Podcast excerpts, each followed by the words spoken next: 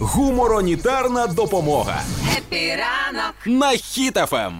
Вчора на Росії раптом в Гуглі дуже сильно е, Скакнув. скакнув. Да, е, Статистика ста- виросла Дякую. по пошукових запитах. да. Люди почали масово гуглити, як уїхати із Росії. А що таке? А що відбувається?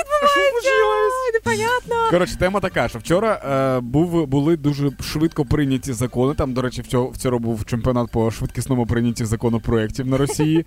Е, стосовно того, що будуть тепер відчувати люди, які не хочуть йти вмирати в Україну. Тобто це превентивні закони, превентивний удар. Тепер, якщо людина в Росії відмовляється від е, того, щоб йти в армію, да, її можуть посадити на 10 років тюрми. Прикинь. Так. Якщо ти е, впродовж місяця не з'явишся і не підеш в армію. Але в чому іронія? Тебе саджають в тюрму на 10 років.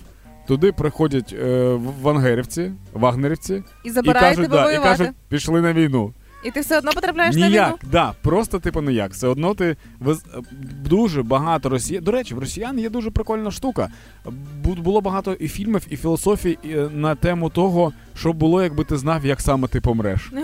І тепер дуже багато росіян це знають. Але мені здається, що від сьогодні і з цього моменту варто чекати нового буму якихось е, пошукових запитів в Росії, оскільки кілька хвилин тому е, в Росії оголосили про часткову мобілізацію. Мгм. Ніби як будуть е, мобілізувати військових, які зараз в запасі, хоча в принципі те, що зараз них відбувається, і глобально нічого не міняється. Мені здається, з'являться якісь ще нові запити. Як, як доказати, що ти не воєнний, возможно, е, як доказати, Да. що твій запас закончен. Ще Я якісь тобі варіанти. скажу, в Росії зараз в інстаграмі є реклама, тобто люди кидають на таргетинг. Ага. Відео стосовно того, привіт, меня зовут Па- Паша Балабунька, і я розкажу тобі, як избежать воєнкомата. Подпишись. Ну, типу, такі Ну, штуки. такі будуть популярні блогери, да? вже прямо від цієї хвилини буквально. І е, ще те, що не може не тішити, вчора, як тільки сказали про те, що вводять закони.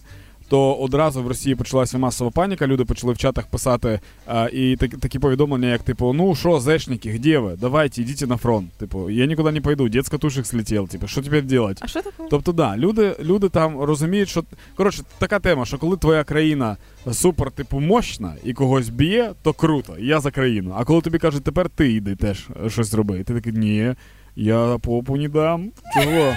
Чого мені її нести? Тому що, чекаємо, доки Росія розпадеться. Я не знаю, Да, щось вони скоро. дуже сильно затягують з цим. Як Путін зі зверненням.